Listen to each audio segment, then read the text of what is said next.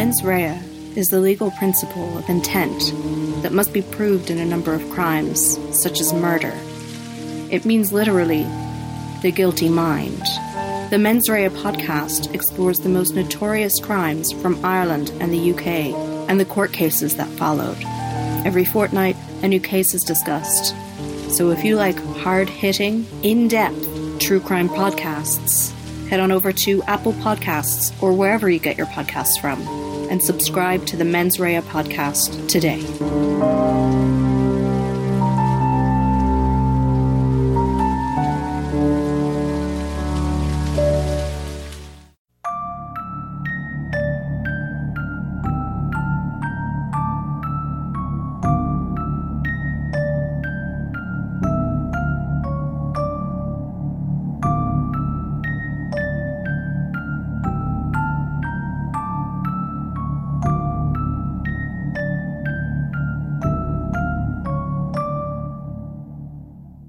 Welcome back to the Fap Pod. Yes, Fiercely Altered Perspective. I'm Ember. I'm Quinn. And today we're going into part two of Hell our Dean Corll. Yeah. Heck yeah. Um, but before we go into that, we will uh, do all of our little announcements and stuff in here. Mm-hmm. Um, our promo that you heard earlier came from the Mens Rea podcast. She is great. She does great storytelling. She's very thorough, and I absolutely love her podcast. So be sure to go and rate, download, subscribe, all all the fun things that we tell you to do. Yes. Go and do that. Yes, go do it. Yes. And we also got our Just Killing Time box in. We did. And our shirts were awesome. So yes. West Memphis. Memphis? Memphis? What? Memphis. Oh, Memphis. West Memphis. Memphis free is what it says on it. Free, not three. It was cool.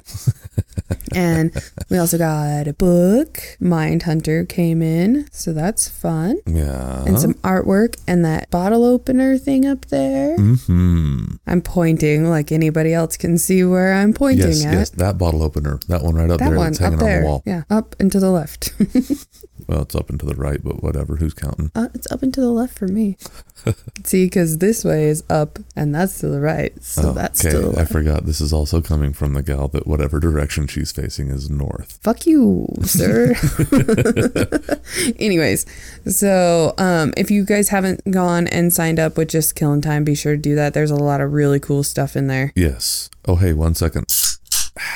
Delicious. Okay, sorry. No, you are just fine. Also, be sure to follow us on all of our social media, all at the Fat Pod, Facebook, Instagram, Twitter. Yes, yes, yes. And, and join our Facebook group page, the Fap Lounge. Yeah. And that's where we have our perspective thread. Sometimes we do meme wars, you know, just whatever. Mm-hmm. It's just kind of a place to hang out and post whatever, really. But on one of our, on our perspective thread for last week, we had one of our dear friends, listeners, uh, our child, uh, Abby. What's up? What's crack-a-lackin'? I love it. She calls us her uh, internet parents. Yes, and asks me for really, really um, dad jokes, I guess. Yeah, puns, like, all the good things. They're hilarious, though. Who doesn't like a good pun? Well, boring yeah. people. And if you didn't see the last one that I sent to her on Twitter, the last one was uh why was the broom running late? Mm. Because it overswept. I'm such a sucker for stupid shit. Oh, that's great. Anyways, she came in and she had said, a really large part of me feels kind of bad for Dean Corll, at least his early days. It kind of makes me wonder about the nature versus nurture aspect of the formative years of childhood. Having a father that's too strict and a mother that's soft as heck, paired with your parent de- with your parents getting divorced not once, but twice, there's really only so much a kid can go through during those important developmental stages without kind of going bonkers. And she goes on to say how she can empathize with childhood trauma and all of that. Um, she also says, it makes me wonder if the motives for grooming David could be related to having a father that wasn't very affectionate and a mother that wasn't accepting of his sexuality, and ended or and ending with a skewed perception of what love and affection looked like. Maybe in starting this relationship with David, he was trying to undo the loneliness and how unloved he he felt growing up. I've been doing a bit of reading, and honestly, this whole case is insane. And then there was another person, Renee, who put, I felt worse for Brooks and Henley. They were groomed and brainwashed and sometimes threatened, but many people in that era grew up like Dean with those same circumstances and did not end up murdering twenty-nine boys. And Abby had said, oh no, absolutely, Brooks and Henley are definitely victims. And yeah, a lot of people grew up in similar circumstances, but I guess it's just remember that everyone reacts to things differently and we all grow up, grow and develop differently. What's normal for one person might be enough to tip somebody else over the edge. Mm-hmm. And all of those, like, I agree with both of them completely. Right. Right. Oh yeah. And that's the crazy thing about this case. That's kind of where we all kind of are after part one. And after part two, once you get more of the story or different sides of it, you know, those kind of feelings will change. So I'm excited to see what our perspective thread will do after this episode. Right, right. Because this one is going to be, it's a, it's a lot of information that's right. going to be coming at us. Yep. And on a totally different note, uh, to those of you that are our Patreon friends, mm-hmm. we might have sent a little something out. They will be there by the time this gets there. Hopefully. Hopefully. Hopefully. We posted on Patreon. Uh, our stickers are out for Patreon members. Mm-hmm. You can get stickers, and we don't just send you one. Who does that? We're cheap bastards, you know. We're just gonna get you get one sticker. No, no, no, no. we'll send kidding. you. A, we'll send you a few. But if you join our Patreon, even at a dollar, and it doesn't have to be a, a rec, uh, reoccurring. Thank you. I wanted to say recruiting. Yeah, we're recruiting for Patreon right now. I know. No. But um, it can be a one-time donation type of thing. Right. We have lots of stickers. We'll probably order more at some point of different kinds, you know, keep it fresh. Mm-hmm. Keep the fat fresh. Wash your hands. And wash your hands always. So that should be coming out to you guys as well. Thank you guys so much for all of the patience. Yes. If it's if it's not crazy in podcast life, it's going to be crazy in normal life. So we super appreciate everybody just being chill about it. But right. those should be there. Enjoy them. If there's anything wrong with any of the stickers, let us know. Yep. And yeah. Do we have anything else we need to mention? Mm, no. It's a beautiful day outside. It is a very beautiful day outside, except for it is a windy bitch. Yeah, it happens. It does. It does. All right. So, um, yeah, let's just go ahead and get right into part two. Part two. Yes. Perfect. Well, if we remember, it was November of nineteen seventy when Dean bought the storage shed or the boat shed or whatever you want to call this shed. Right. And he offered to pay David money to bring him boys, and we know David brings eleven boys before Wayne becomes the second accomplice in nineteen seventy-one. Mm-hmm. That's crazy, though. That's eleven boys in one year. Mm-hmm. That's a busy bee. He's doing work. Mm, he's doing something. Mm-hmm. Well, not only was Dean a sadistic and, a, uh, and sadist, but he was also, also a trophy killer, meaning he kept tokens or mementos from his kill. Uh, for some, it's jewelry, locks of hair, photos, but for Dean Corll, it was mostly keys. That's such a weird thing to collect. Uh, speaking of that, there's a place in Estes Park, Colorado, mm-hmm. that is an old, old, old, old hotel. Mm-hmm. And it's really, really cool. But they are known for their keys. Mm-hmm. And they have a room that's part of this hotel. And it's, when I say an old, old, old hotel, I mean like one hundred fifty plus years old. Oh, right on. Log mm-hmm. cabin style community bathrooms. Cool. Old.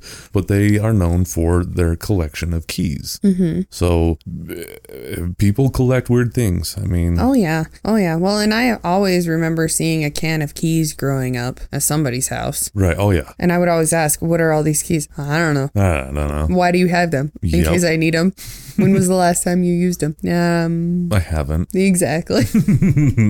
Right. I always asked too many questions growing up. It happens. It does. Well, another problem is the Houston Police Department was understaffed and figured all these missing boys were just, you know, leaving home, mm-hmm. running away, going and being part of the early seventies. And they definitely, I mean, Houston isn't a small place even back then. Right. And, you know, when you don't have a huge department that's in specific for this field, because it wasn't a, you know, missing kids were missing kids, but they kind of did brush it off, especially if they were if they were teen boys yeah, late in the seventies, pretty much anywhere. Boys. Right. They ran away. Oh, yeah. They also couldn't put their resources uh, when they were having all kinds of different other murders and stuff around that time. Right, because they also, they were in charge of anything that wasn't, they were a part of anything that was like a, a criminal right. offense. Basically, they didn't do traffic violations, but yeah. they did everything else. Exactly, exactly. Well, and the everything else is a lot of things. That's a lot of things. That's a lot of things to do. And when they don't have really any evidence of, of any Anything, mm-hmm. it it does make it hard. But there are some cases where you can just tell there was one guy or a couple of guys that worked there that just no fucks. Oh yeah, none. I'm so two and a half years away from my pension. Mm-hmm. Woo. Mm-hmm. Those type. We all know those type. We all do. So with almost every murder we're going to be covering today,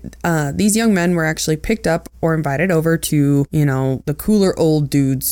House for parties. Mm-hmm. Uh, the younger accomplices, David Brooks and eventually Wayne Henley, would invite over their friends and, you know, offer them booze, weed, girls, parties, T V, all these kind of things. Here, huff some paint. Yeah, have some paint. Let's huff some paint. We'll hang out. We're at a safe place. Mm-hmm. You know, this adult is providing it. Right. They'll watch over us. We'll be good. Right. No, you won't. Okay. no, no, you won't. Right. Because sadly, many who entered the place where Dean Corll actually slept never came back out. Mm-hmm. After Alive he... anyway. What? Alive anyway. Right. This is true. This is true. After he was able to get a boy onto the torture board that we talked about in part one, the plywood with the either rope or handcuffs at each corner, mm-hmm. they would be subjected to horrible violence, and that's what we're going to be going over today. Once the torture was over and Dean had his fill, he usually strangled his victims or shot them, and he would bury them in one of four locations. So later we'll find out that seventeen victims would be found in the boat shed. However, Wayne Henley still to this day says that there's nineteen in there, mm-hmm. but we'll never know. And police would also be led by both the boys to four bodies that were buried in the woods near Lake Sam Rayburn, and six are buried in the beach on the Boulevard Peninsula. Okay. And there was one being uh, one on the beach in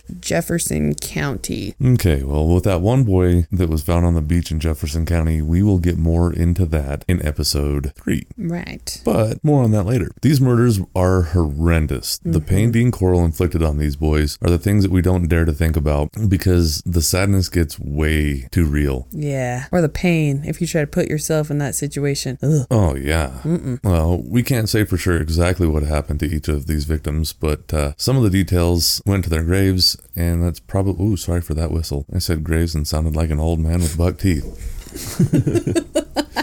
There's some popsicles down in the cellar. Jesus Christ. I love popsicles. Love popsicles.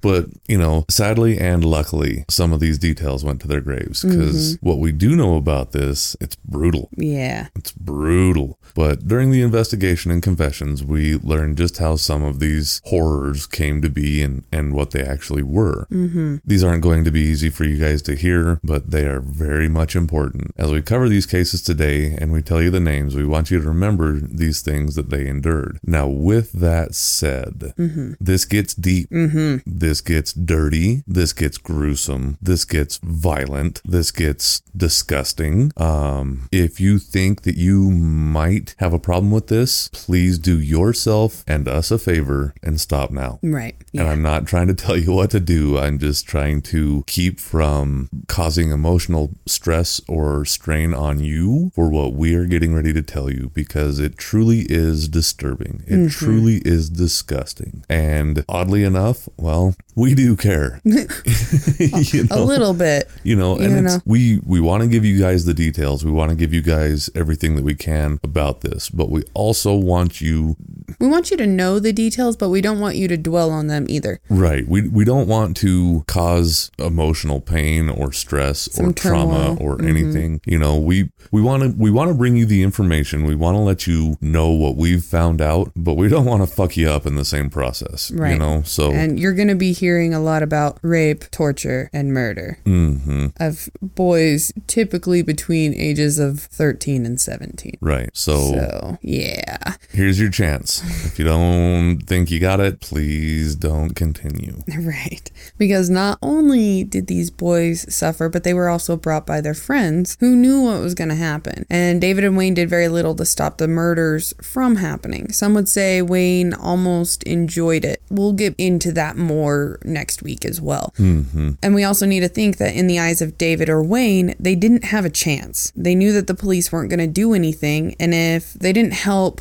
Dean, it was going to be them or worse, someone that they love. Right. Uh, this case is very complex and frustrating when it comes down to the details of the tortures, because you're going to hear things and you're going to think, how in the hell did these boys continue to do that knowing what's going on? But we'll explain it more as we go. Right. Well, and like we said, we can't say for each and every kid of all the things that happened, but it's safe to assume that a lot of them did, or if they were different, it was pretty much on the same level of fucked up. Yeah. So the things that you're going to hear, it's all of them, all of the torture, when you hear torture is going to be like this or... Right. It's not like he had a playbook on, okay, step one, right. step two. Right. But he had a, almost a ritual. Mm-hmm. So it's not, it's not that he did all of them the exact same, but they are very, very similar. Right. Okay. Well, once Dean Corll had a victim on the torture board that would hold their hands and their feet out of the way, Corll would certainly rape each one of them violently and multiple times. Mm-hmm. Multiple times. Mm-hmm. Some of these victims were awake for hours or days before they were murdered. And Dean would like to do things like, oh, pluck out pubic hairs one by one, gag them with a rag and put tape all around their head and face so that no one could hear them if they freaked out too much. And, uh, well, they'd choke a little bit or a lot of it, making these victims last even longer.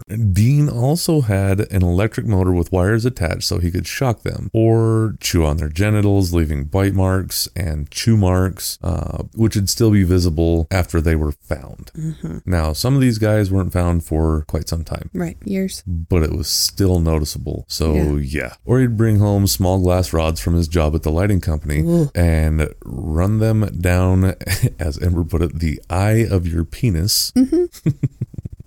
Run it up your pee hole. Mm-hmm. I was trying to do it like mm, professionally ah. instead of saying it, cram it up your dick hole. No, mm. I understand that. Yeah. Or you could have said running a grass, glass rod up their urethra.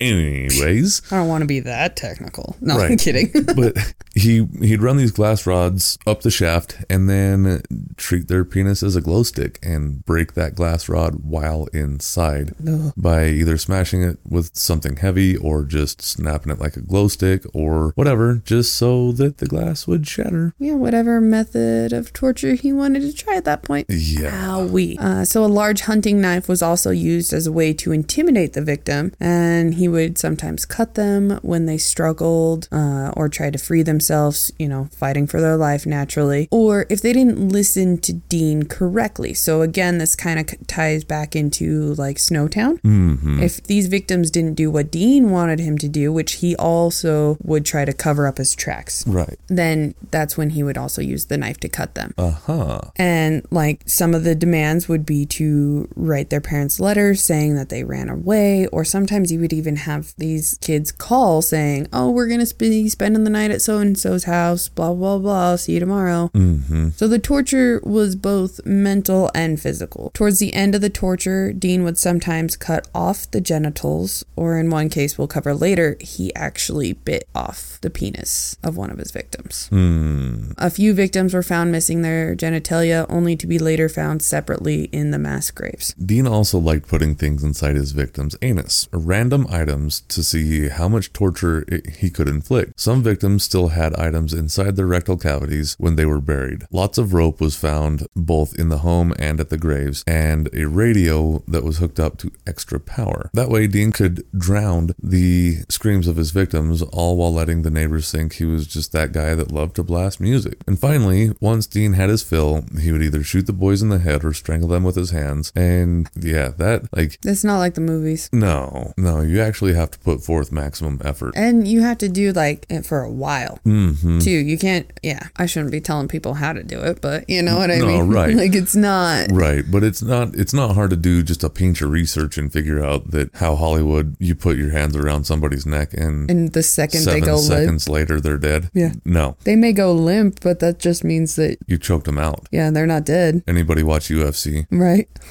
Same thing. People get choked out on a regular basis. Just saying. It doesn't mean they died. Right. And those are trained professionals. Any, anyways. Anyways. Uh, sometimes David and Wayne helped out, or yeah, helped out in the torture or the death, and they almost always helped with the cleanup. The bodies would be wrapped in the same plastic that was used to lay down on the floors uh, when painting a house or, you know, doing stuff like that. So it's stuff you can go to Home Depot, Lowe's, Ace, whatever. Mm-hmm. Uh, the big sheets of yeah. plastic wrap. Yeah. Mm-hmm. And Dean got all of this stuff from work, and after being wrapped up, sometimes they would be covered in lime, or they would just be loaded up into the back of the truck and buried at whichever location Dean decided. Mm-hmm. And by truck, you mean rape van. Oh, yeah. The yeah, van. I'm sorry. No, it's okay. Yeah. So, you know, not trying to be a sarcastic ass by this, but you know what the true rape van is? Hmm. The Snap-on truck. No, oh, for real. Or the Mack truck. Yeah, for a dude. Yeah, for sure. That's the rape van. Uh-huh. Because it's full of candy. Tool candy.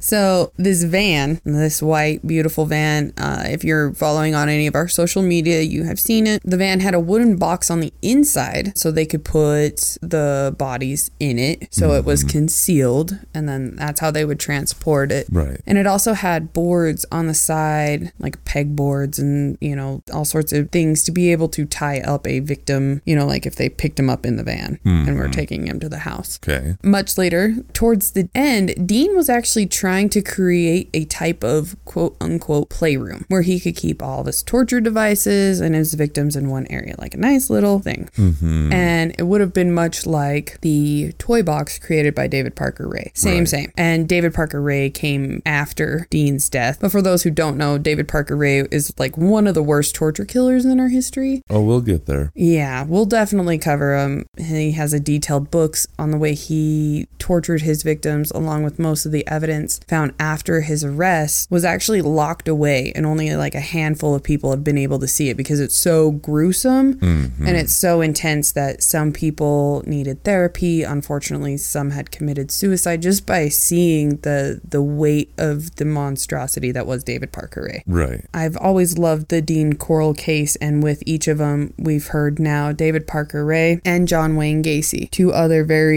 famous people that came after Dean Corll. So, I mean, maybe in a way they looked up to Dean. Okay. Yeah. Like, I guess serial killers can have their own sure role models. Oh, sure. Absolutely. You know? Absolutely. So, after the murder of Jeffrey Konas, two weeks before Christmas on December thirteenth, nineteen seventy, Jimmy Glass and Danny Yates, two friends, both age fourteen, would go missing. Last anyone knew, they had come from Jimmy's older brother, Willie's place. Willie said Jimmy and Danny went with him to a youth rally at Evangelical Temple in Houston Heights. Apparently, Jimmy and Danny got up in the middle of the service and walked out and never came back. What we know now is that David Brooks offered to uh, have his friends come over and hang out at Dean's house, and well, they never returned. After Dean had the boys in his grasp, he paid David his two hundred bucks, and David left the house and never saw Jimmy Glass or Danny Yates again. One can only imagine what happened. Mm-hmm. So Jimmy Glass, he had that classic look for a teen of nineteen seventy. He had a beaded leather necklace and a leather jacket with the fringe sleeves. And his buddy Danny Yates had pretty blue eyes with curly brown hair and a little bit of peach fuzz starting mm-hmm. to come in. Mm-hmm. So just like adorable kids for that time. Right. In fact, there was a, a woman named Betty Johnson, and she was a girlfriend of Danny at the time when he went missing. And she kept a photo of him in her house for forever, just as like a little token of that time. Sure. Mm-hmm. Sure. Sure. After the boys disappeared, both of their parents reported them missing, naturally. Mm-hmm. But police wouldn't look into their disappearance for too long, due to Houston being so large, like we talked about, and the police department didn't have enough police. When they looked into the life of Danny Yates, they saw that one time he was a ha- he was at a house that was known where you could find kids that have ran away. Mm-hmm. So since there wasn't any signs of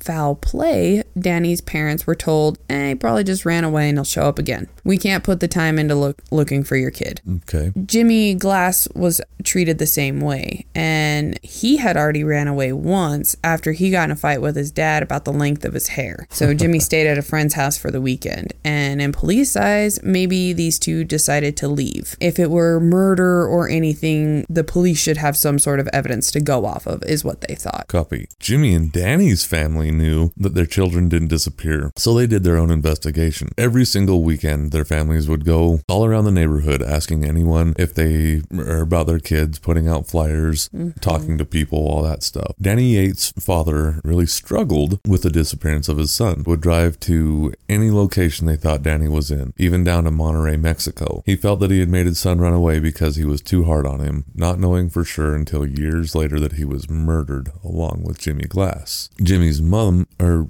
mum, Jesus. Jimmy's mum. Jimmy's mum. You're just taking one from some of our friends. It's okay. Sorry. Jimmy's mother, Ima, actually deteriorated to the point she ended up in a mental hospital for some time. Mm-hmm. Willie, the one who last saw them together, or would say that the family would be driving down the road, and if his mother saw a teenage boy, she would shout out that it was Jimmy. This would require the trip to stop in order for Ima to see that the boy wasn't Jimmy at all. Then one day, Ima took Willie and Jimmy's little sister Pamela into a bedroom and locked the door. She had a gun with her, holding her daughter hostage, and when SWAT showed up, she responded by firing a shot into the floor. She was shouting about how no one could take Pamela like how they had taken Jimmy. Easy to see how murder can change the lives of the victims' families as well. That would be hard. Mm-hmm. And that that's not even knowing that he that their son was dead yet. That's just their son missing. Mm-hmm. Ugh. After the boys were murdered, they would be the first bodies placed in the boat shed. And in about a month, Dean would need more. David would help Dean by giving him brothers, which just extra sucks. Right. On January thirtieth, nineteen seventy-one, fifteen-year-old Donald and fourteen-year-old Jerry Waldrop would be dropped off by their dad to a friend's house. From there, they would all be going to a bowling alley because they were all in a league together. As soon as the kids hopped out of the truck, they waved as their dad left. Right. Pretty typical. Yeah, that's pretty mm-hmm. routine. However, Donald and Jerry would find that their friend wasn't home, and with dad already gone, they were going to have to walk back to their house. Mm-hmm. Uh, this is when Dean and David would see the boys and offer them a ride home after they all smoked some weed, of course. Right. The boys jumped in the white Econoline van and turned down Magnum Road, where Dean was living for a short time. They too would end up dead, both strangled, and would be buried in the boat shed. But David told police that not only did Dean torture them using many of the me- methods we had mentioned earlier, but at some point he had the brothers fight each other to the death with false promise that one of them would be let go, making them choose between killing their brother or continue to get tortured by this man. Dean let one hand free and watched as the boys beat each other until neither of them could move. Good God. Mm-hmm. Everett Waldrop knew his boys were missing and spent eight months harassing the police to get help. He would call on suspicious activity, camp out in front of the department, and demand to be spoken to. His boys went missing a half mile from where Jimmy Glass and Danny Yates vanished only a few weeks before. One time, police would look into a tip, Everett saying that he saw Dean Corll dragging something that looked like a body into Dean's boat shed. Police walked around the outside of the shed, and without a warrant or anything to get one, that's as far as it got. Not knowing that there were many bodies inside the shed already, they made Everett feel like he was wasting their time, always telling him things like, "Why are you here? You know they ran away." It was these kinds of stories that would allow Dean to kill another twenty-five teens. Right. This is when the Waldrop boy's dad was eight months. So mm-hmm. just constantly. And Dean Corll never went too long without killing, obviously, if he killed eleven boys in one year. year. Right. So, oh, just you'd think that if if only they could have been able to do something at that point, mm. so many could have been spared. Oh, yeah. Mm-hmm. So on March ninth, nineteen seventy-one, fifteen-year-old Randall Harvey was on his bike, headed to his job. He was a part-time gas station attendant at Fina gas station. On Randall's way home, he would encounter Dean Corll and David Brooks, and that morning would be the last time his loved ones had or ever saw him. Right. He would fall victim to the same sick methods of torture, only ending when Dean shot him in the head and buried him in the boat shed with the help of David. Randall's family always knew that he didn't run away. His mother reported him missing by March eleventh,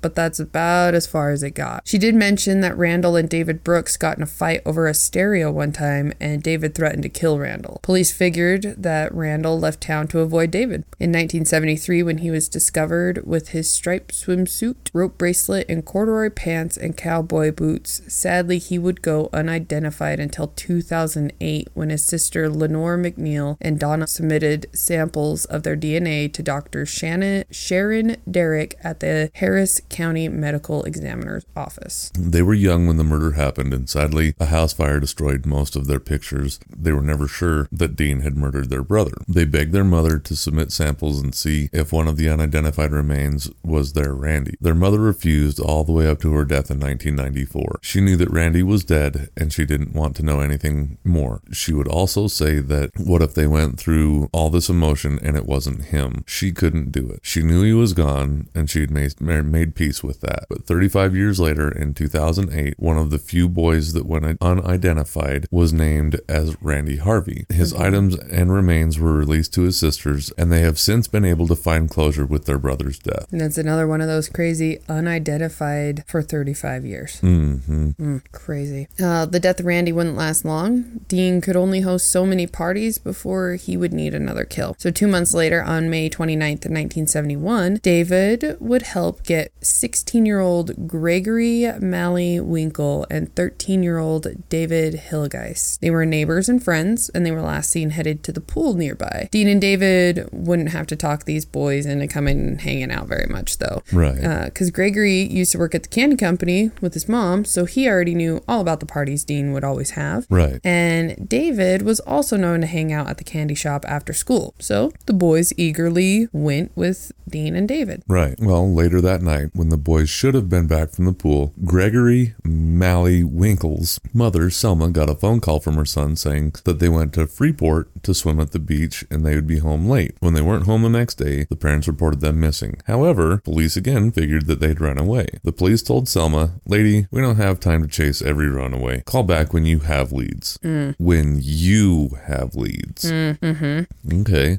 Well, this kind of response wasn't acceptable to the Winklers or the Hilligeists. Uh, fuck no. Right. If a cop said that to me, oh, oh, I'm going to jail. Mm-hmm. um, Dorothy and Fred Hilligeist went to Freeport with pictures of David and Gregory, and no one remembered seeing them. The Hilligeists had a vacation planned a few days after school got out, and David was so excited for this trip that he'd already packed all of his bags and saved up twenty bucks to spend while they were gone. Mm-hmm. The last thing on their son's mind was to run away. Together with Selma Winkle, they made flyers and passed them out. The whole neighborhood helped, including Elmer Wayne Henley Junior, mm-hmm. who knew Gregory Winkle and was fairly close to David Hilligeist because their mothers were friends. Wayne had no idea that his other friend David Brooks had taken these boys to the strange older dude Dean's house, and they were murdered. In Wayne's mind, he was missing his friends and trying to comfort their parents. So Mister and Missus Hilligeist would lose almost everything in search for their son. They always had a healthy supply of flyers, and they would hand them out to anyone. And Wayne would be one of those kids who always took a stack when he stopped by to see if there was any word. When they thought he might have been sold into a gay sex ring, which was a rumor that was running around, mm-hmm. the pair would actually wait outside of gay bars, which was something so foreign to Missus Hilligeist. Right. They had also hired a private investigator and any psychic willing to take a look. Sadly, Wayne would still stop stop by even after he finds out that his friends were murdered by the man he would work under. In fact, they remember after David Hilligeist went missing, Wayne Dean was drinking more. He would come by sometimes and tell them, "Missus Hilligeist, David could be right under your nose and you wouldn't realize it." One thing to take special note of is that Dorothy Hilligeist learned that Gregory Malley Winkle had a friend who drove a Plymouth G T X license plate T M F seven two four, and it had been seen a few times in some of these neighborhoods. Police by that point were, or yeah, they were very burned out on the consistent phone calls, so they ignored this piece of information. Mm-hmm. If they would have looked into it, they would have found out that that car belonged to Dean. Yeah. Ah! ah! I, I hate to say this, but being a muscle car guy and stuff like that, mm-hmm. that's a cool car. Right? That's a cool car. That's a cool car. But yeah, I just, oh, what? Oh, so mm-hmm. frustrating. Oh, yeah. So in July of nineteen seventy-one, Dan moves to San Felipe. Either San Felipe or San Felipe. Okay. Street. I'm not good with those kind of things.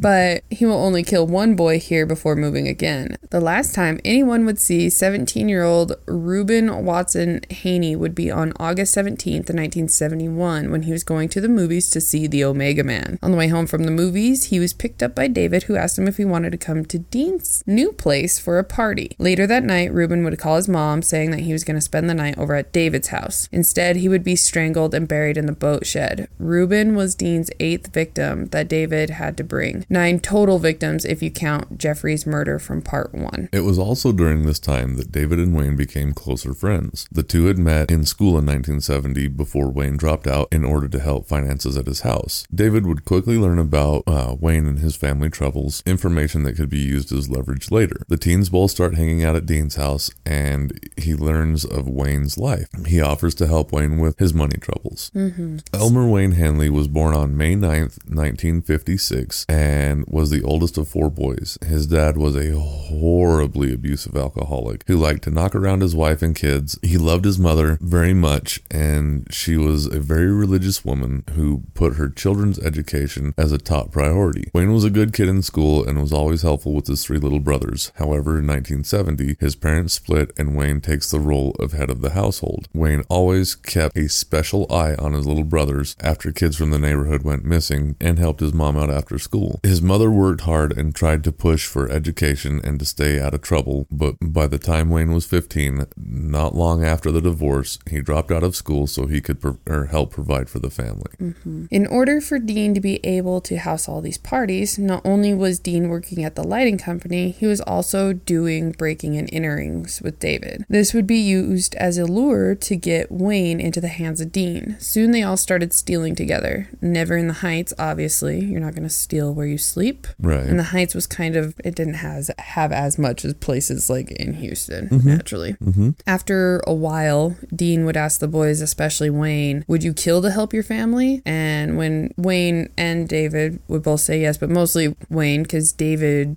Dean was David's family, basically. Right. Dean had viewed Wayne as a useful tool, and he was naturally more outgoing, he was stronger, and Dean saw a drive that he thought would be beneficial if he could get Wayne into his grasp fully. So knowing that Wayne said that he would kill in order to help his family was just that little thing that he needed. Hmm. That little piece of information that Dean needed. Right. Between September and December in nineteen seventy-one, Dean would kill two boys in his apartment. One would be known as, quote, "Swimsuit Boy," who still to this day has never been identified. This is the information given on the Doe Network. Age is between fifteen and nineteen years old. Height and weight is uh, five foot two to five foot seven, and it doesn't list a weight. Um, distinguishing characteristics: long brown hair, approximate, approximately seven inches in length. Examination revealed that the boy had a mild form of spina bifida, which may have caused his lower or caused him lower back pain or possibly affect his stride. However, it may not have produced any noticeable symptoms. Clothing: he was wearing brown leather cowboy boots that were twelve inches in length and had the word "Neolite" on the heel. Multicolored swim trunks with a belt that had a gold-colored wing, or that had gold-colored wings and the the letter C on a silver buckle, a khaki long sleeve shirt that tied in front and had a large peace symbol and the letters U S M C and L eighty-four M F on the back, and dark blue corduroys, size thirty-two thirty. He also wore a knotted leather ankle bracelet. D N A available at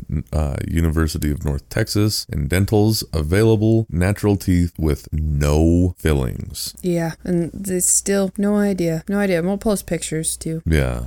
The other boy, excuse me, the other boy has never been found, and Brooks could not remember the name of that boy. David did tell the police that he kept, or he was kept alive for four days, and Dean was sad when he died because he especially liked that one. Mm, that's always nice. Mm-hmm. So by winter of nineteen seventy-one, Dean felt confident that he could get Wayne to do whatever he wanted. Dean became like a father figure to him as well. He even went to dinner over at Wayne's house. Dean knew all about his little brothers and his mom, and everybody seemed to really like Dean. At his house one night, after returning from their last B and E, the three are hanging out, and Dean sits down Wayne with a proposition. Dean will pay Wayne two hundred dollars for every teen boy he can bring to him, that David has been doing it for about a year. Photograph the kids, Dean has his fun, and then they're shipped off to someone else. It was the same story he had told David the year before. That was part, or that Dean was part of a, quote, white homosexual pedophile sex ring, and that if Wayne wanted some extra cash, Dean would offer this to him as an option. Hmm. Mm-hmm.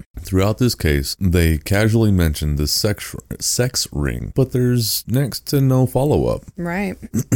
However, with some digging, we did find out a few things. An unrelated investigation discovered a stash of pornographic pictures and films of sixteen young boys in Houston. Eleven of these boys were identified as Corll's then-known victims, mm-hmm. giving rise to the possibility that he was telling uh, telling them the truth when he said that he'd been part of a sl- slavery ring that bought and sold boys. Subsequent investigations resulted in the arrest of five individuals in Santa Clara, California. However, the Houston Police Department declined to investigate any links between them and Corll, arguing that Corll's victims' families had, quote, already suffered enough. Mm-hmm. And police, however, refused to do anything after the twenty-seventh boy was found, all of which we'll go over ne- or next week's episode. According to David Brooks' investigation, Investigation, Dean Corll told him once that his first victims had been buried in California. Right, so... Is it twenty-nine? Is it forty? Yeah, they definitely think that it's a lot more. Mm-hmm. And it just seems weird that you would say that, you know, that we're, we're just going to stop now because victim's family has been through enough, which I get that, is, but what about everybody else that still never had their answers? Mm-hmm. You know? Right. So one thing to note is that Wayne told police that he wouldn't take Dean up on his offer for about a year, is what he says later. But David said that it wasn't long at all. Uh, from what we can tell is that it was the fall or winter of nineteen seventy-one when Dean gave Wayne the offer of bringing him boys. It would be February ninth of nineteen seventy-two when Wayne takes Dean up on his offer. So it really wasn't too long. Right. Uh, Wayne and David lured nineteen or seventeen-year-old Willard Branch Junior to David's new apartment on Schuler Street to smoke some weed. Wayne would help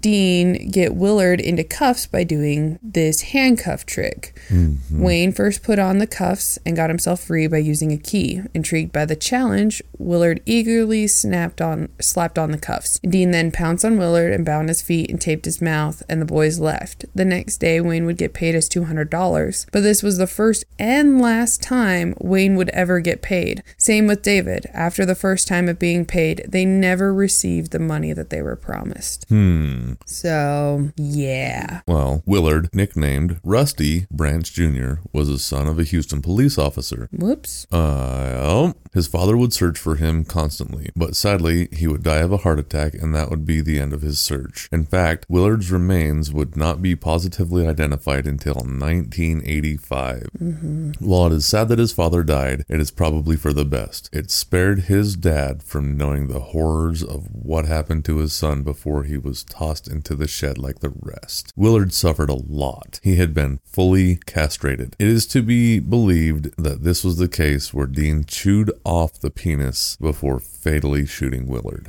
Right. Yeah. Hmm. Yeah. Because sometimes within torture too, Dean would either give the boys a blowjob or make them give him one. But sometimes that would be the case, and apparently he got angry and bit it off. Yeah. Fucking monster. Mm, yeah. So March twenty-fourth, nineteen seventy-two, eighteen-year-old Frank Aguirre was about to head home from work at Long John Silver's after calling his fiancée... I love Long John Silver's. Right? Mm. After calling his fiancée Rhonda Williams, um, saying that he was that he would be home soon. And before he left, he was stopped by his friends Wayne and David with offers of weed at Dean's house. In next week's episode, you'll find out that Frank's fiancée Rhonda was actually at Dean's house the night he was shot. However, we'll save that. Mm-hmm. While at Dean's, Frank reaches out for the cuffs on the table and Dean attacks him. Uh, he handcuffs him behind his back and gags him. And once Fred or once Frank was on the board, reality set in for Wayne, and he actually tried to talk Dean into not taking Frank. Uh, Dean goes on to tell Wayne that he doesn't have a choice. This is what he does, and he has now helped in capture and possibly murder. There's no way out for Wayne, same as David. That Wayne better never beg for another life to be spared, or he will be next, or who knows, maybe one of his little brothers. Mm. Mm-hmm. Frank's life was not spared. No, you're fine. Snacks. Whoa. I'm trying to quietly eat a bagel for any of you if Ember leaves this in, and I got caught with my mouth full. Mm, I, I could have kept going for you.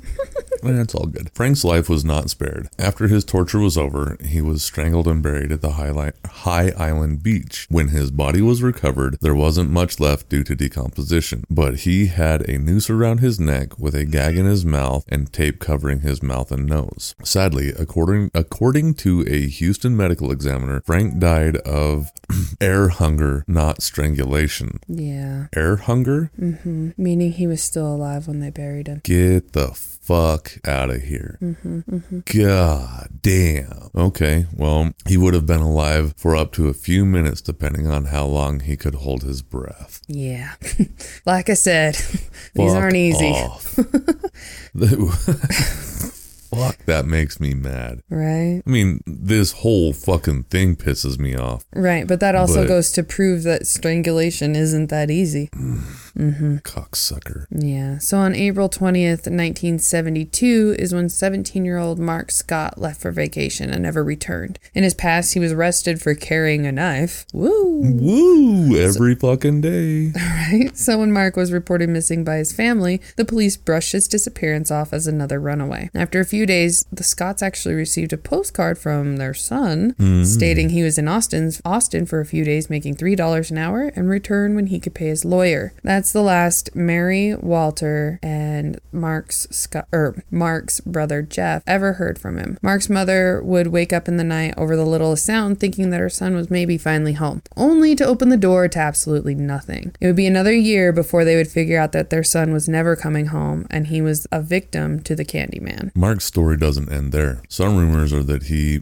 was a former accomplice of Dean Corll. Both Wayne and David had spent the night over at Mark's house before, and one night David, yeah, one night David had shot Mark with a B B gun. This was not what led to or led people to think that Mark used to help Dean, though that story comes from the night he was taken and finally murdered. Mark had fought back and or fought back when the trio was trying to tie him to the board. He was even able to get a hold of the big knife Dean was using, and when he had the knife, he started slashing at Dean, cutting his shirt and slicing his skin just enough to draw blood. Mm-hmm. Tensions were high, but as soon as Wayne had uh, had to point the gun at Mark, David said that he just gave up. The whole time Dean tortured Mark, he would look to Wayne and make signals with his fingers to his head, asking to be shot. Instead, Dean would teach Wayne how to strangle a person to death. Mm-hmm. Huh. Yeah. Tragically for the Scott family, with many mishandlings and lack of forensic, giving the time period, seventies.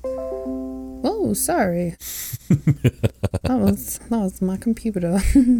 A different boy was actually labeled as Mark Scott. It would be many years before this mistake was found, and unfortunately, since then, the real Mark Scott's remains have never been found, and we'll cover more on this in part three. Mm-hmm. But uh, May twenty-first, nineteen seventy-two is when sixteen-year-old Johnny DeLome and seventeen-year-old Billy Jean Balch Junior would be taken to Dean's, and after the handcuff trick, both would be tied to Dean's bed. One could watch as the other one was being tortured, knowing that they would be next. Back and forth, the torture would go until Dean was done, and finally he decided to strangle Billy, uh, and he left Billy dead next to his friend Johnny. And Wayne came in and pointed the gun at Johnny and, and yelled to him, "Hey, Johnny!" And as soon as he turned his head towards Wayne, Wayne fired a shot, hitting him. It didn't kill him, but it hit him right in the sinuses, and in a daze, Johnny asked Wayne, like, "Why did you shoot me?" was a direct quote that he had said. Yeah.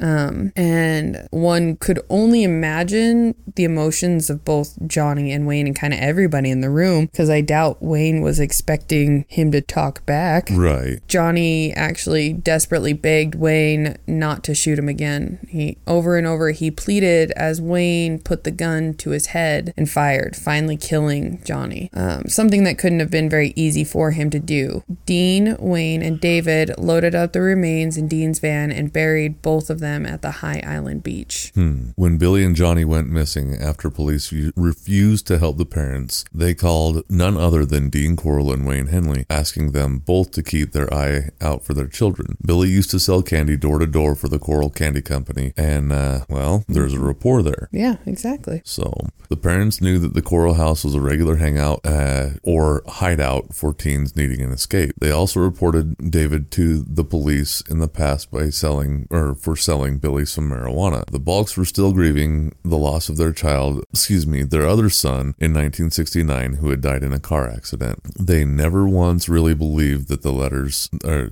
believed the letters that came in supposedly from their son. The first one said that Billy and Johnny found a job in Austin and they would be back later that summer. The next letter, rec- the next letter contained information that Billy's dad knew was a lie. The letter said that the boys found a job working for a trucker. They would be loading and unloading from Houston to Washington for about a month. What Dean and Wayne didn't account for is Billy's father was a long-haul trucker and knew of no such job that had ever existed. Mm-hmm. The handwriting was also not their son's normal writing. Johnny's parents also received similar letters, but they knew it wasn't their son because the handwriting and spelling was way better than what Johnny's was. Mm-hmm. Even with all of this, they would never get answers until the next year when Wayne finally confessed to everything. Ugh. So our last story for today is of a boy who actually escaped. So between May twenty-first, which were the murders of Billy and Johnny, and June twenty-sixth is when Dean leaves his apartment on Schuler and he moves to Westcott Towers. David, Wayne, and Dean lured nineteen-year-old Billy Ridinger to Dean's house. After drinking, watching T V, and trying out the handcuffs, Billy was secured to the torture board.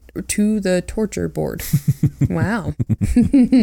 One of those days. Yep. He was beaten, raped, and tortured until David somehow talked Dean into letting Billy go. Uh, this was obviously a pretty bold and brave move made by David, which would not be something Dean or Wayne would forget. Mm-hmm. However, for whatever reason, Dean let Billy go. Billy would actually later show up in court with a paper bag over his head with his eyes cut out, and we'll post the pictures of those as well, mm-hmm. as a way to conceal his identity through the trials. Billy would never speak about why he was let go, and others, other reports, we'll find out later, it's Rhonda Williams, the fiancée to Frank who was murdered, spoke about how she cannot speak of the relationship between Billy and Dean before that day due to legal reasons. So we don't know. Really? Mm-hmm. Hmm. Mm-hmm. Well, Billy's life was spared. However, like we said, it couldn't be forgotten. Dean would have been furious to have his authority questioned. Oof, I can't. Uh-huh. Mm-hmm. And Wayne was mad at both of them because he begged for Frank's life and was met with nothing but threats. Mm-hmm. And wait for Dean to get control again and uh, Wayne to get some vengeance. On another occasion, a trap would be set for David. Yep. Dean and Wayne would have David show up to Dean's house to be met with a blow to the head uh, from Wayne, who was hiding around the door. Once David was out, Dean handcuffed him to the board that terrified both David and Wayne. and proceed to rape David, almost killing him the whole time Wayne had to watch. Mm-hmm. While I'm sure Wayne felt that it was deserved, it was also a reminder that it would happen to him if he ever stepped out of line like David did. Dean didn't kill David, obviously. He was eventually, eventually released, and David never tried to overpower Dean's wishes again. Nope, he sure didn't. Boy's about to get off the bus. Both David and Wayne knew that they were never, or there was never a way out of this mess. They would either die on the board, same as the other boys, or they would have to kill Dean. They would often talk about killing him, but never did. At least not until another fourteen lives were taken, and Wayne was finding himself on the, or yeah, and Wayne was finding himself on the board as well. Dun, dun, dun. So in closing, we'll leave you with a direct quote from Wayne's confession. Next week, we'll go over the last fourteen victims, the forensic nightmare of trying to place twenty-seven bodies to twenty-seven names, and all the other questions that we can hopefully solve, or more questions that we're going to come up with. Mm-hmm. So we'll see you next week, and we'll go over our perspectives of part two then as well. Uh, here's what Wayne had told authorities, all of which was backed up as being true. I tried to tell my mother two or three times about this stuff, and she wouldn't believe me. I even wrote a confession one time and uh, hid it, hoping that Dean would kill me because the thing was bothering me so bad. I gave the confession to my mother, and I told her if I was gone for a certain length of time to turn it in. I and David talked about killing Dean so that we could get away from this whole thing, and several times I have come within an inch of killing him, but I never got enough nerve to do it because Dean told me that the organization would get me if I ever did anything to him. That's the end of that. Hmm. Well? Yeah. So we want to hear your thoughts on that at the Fap Lounge. Yes, we do. Because if you paid attention to certain certain little things, uh, especially... just remember out of this episode, remember the times that we've heard about David threatening to kill another kid, mm-hmm. David shooting a kid with a B B gun, right? All the little, those little pieces, because those will be important for next week's. Right. But until then, enjoy and hope your week is lovely, and see you next Friday for another episode of Fap. Sounds like a plan. Bye. Bye.